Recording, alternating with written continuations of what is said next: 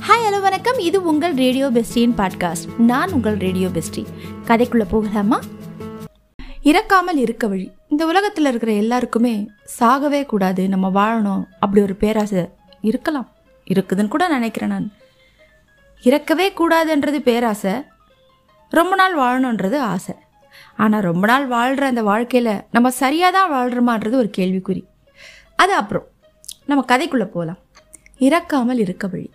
திடீரென்று ஏழெட்டு வருட காலத்திற்குள் கிடுகிடுவென்று முன்னேறியவர் தொழிலதிபர் சுப்புராமன்.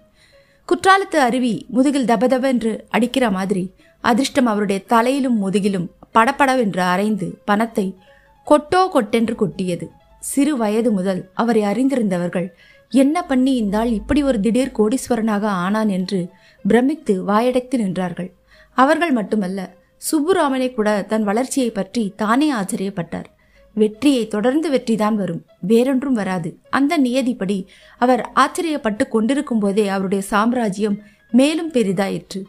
நொடித்து போய் உயிரை கையில் பிடித்து கொண்டிருந்த பல நிறுவனங்களும் தொழிற்சாலைகளும் அரை விலைக்கும் கால் விலைக்கும் அவருக்கு சொந்தமாகி அவருடைய பெயரை சம்பந்தி அவருடைய பெயரை சம்பந்தப்படுத்தி கொண்டதும் ஓஹோ என்று துளிர்விட்டு வளர்ந்து ஓஹோ என்று உயர்ந்தன. அவரை மேனேஜிங் டைரக்டராக சேர்த்து கொண்ட நிறுவனங்கள் அம்பத்தூரில் பாதியை அடைத்துக் கொண்டிருந்தன. நுங்கம்பாக்கத்திலும் ராஜா அண்ணாமலைபுரத்திலும் ஒரு டஜன் பங்களாக்களை அவர் வாங்கி போட்டிருந்தார். வெள்ளையும் கருப்புமாக தன் அண்ணா நகர் மாளிகையை நோட்டுக்கட்டுகளை அடைத்து வைத்திருந்தார். வைரமும் தங்கமுமாக மாட்டி மனைவி பாக்கியலட்சுமியின் எடையை இரு மடங்கு அதிகரிக்க செய்தார். குழந்தைகளுடன் வருடத்துக்கு நாலு தடவை ஐரோப்பாவுக்கும் அமெரிக்காவுக்கும் உல்லாச பிரயாணம் சென்று வந்தார். எல்லாம் இந்த ஏழு எட்டு வருட காலமாகத்தான். அதற்கு முன் அவர் படாத கஷ்டம் கிடையாது. தன்னிலம் அவருடைய சொந்த ஊர். ஒரு ஏழை புரோகிதரின் மூத்த பிள்ளை. அவருக்கு கீழே தம்பியும் தங்கையுமாக ஏழு பேர்கள் உண்டு. பாதி நாள் வெறும் தண்ணீர் கொடுத்து குழந்தைகளை தூங்க பண்ணுவாள் அவருடைய அம்மா. ஏண்டா இந்த பாவியோட வயிற்றுல வந்து பிறந்தீங்க? என்று குழந்தைகளை கட்டிக்கொண்டு அழுது கண்ணீர் விடுவாள். அப்பா தான் புரோகிதம் செய்யும் வீடுகளுக்கு கல்யாணம் ஆனாலும் குழந்தைகளை அழைத்து கொண்டு செல்வார். என்னடா சேஷா உன் பட்டாளத்தை அழைச்சி கொண்டு வந்துட்டியாக்கும்? என்று மற்றவர்கள் செய்யும் பரிகாசத்தை பொறுத்து கொண்டு ஓசி சாப்பாடு சாப்பிட வைப்பார். அவமானம் தாங்காமல் சுப்புராமன் எவ்வளவோ சமயங்களில் அழுது கொண்டே சாப்பிட்டிருக்கிறார். ஒரு வழியாக படிப்பு முடிந்து சென்னை வந்து ஒரு கார் ரிப்பேர் கடையில் வேலைக்கு அமர்ந்தார். பாக்கியலட்சுமியை மணந்து கொண்டார். வேலையை விட்டுவிட்டு ஸ்பேர் பாட்டுகள் கடை வைத்தார்.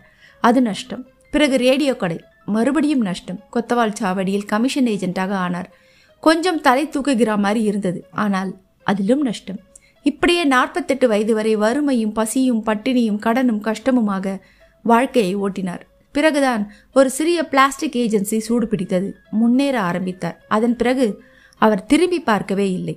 வெற்றி வெற்றி வெற்றி மட்டுமே தான் இப்பொழுது சுப்புராமனுக்கு வயது ஐம்பத்தி ஆறு வெற்றி ஏனியின் உச்சப்படிக்கு வந்துவிட்டார். அடுத்து என்ன என்று அவரே வியப்புடன் எதிர்பார்த்து கொண்டிருந்த சமயம் மனித வாழ்க்கையின் கசப்பான உண்மை அவரை உலுக்கி குலுக்கியது.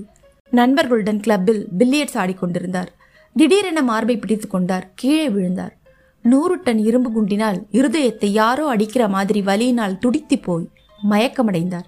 சென்னையிலேயே தலை சிறந்த நர்சிங் ஹோமில் அவர் கண் விழித்த போது சென்னையிலேயே தலை சிறந்த ஹார்ட் ஸ்பெஷலிஸ்ட் அவரை நோக்கி புன்னகை செய்து கொண்டிருந்தார்.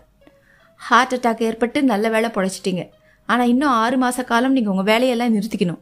படுக்கையில் கட்டாயமாக ரெஸ்ட் எடுக்கணும் என்று எச்சரித்தார் டாக்டர். தன் பிஸ்னஸ் அலுவல்களை பிள்ளைகளிடம் ஒப்படைத்தார் சுப்புராமன்.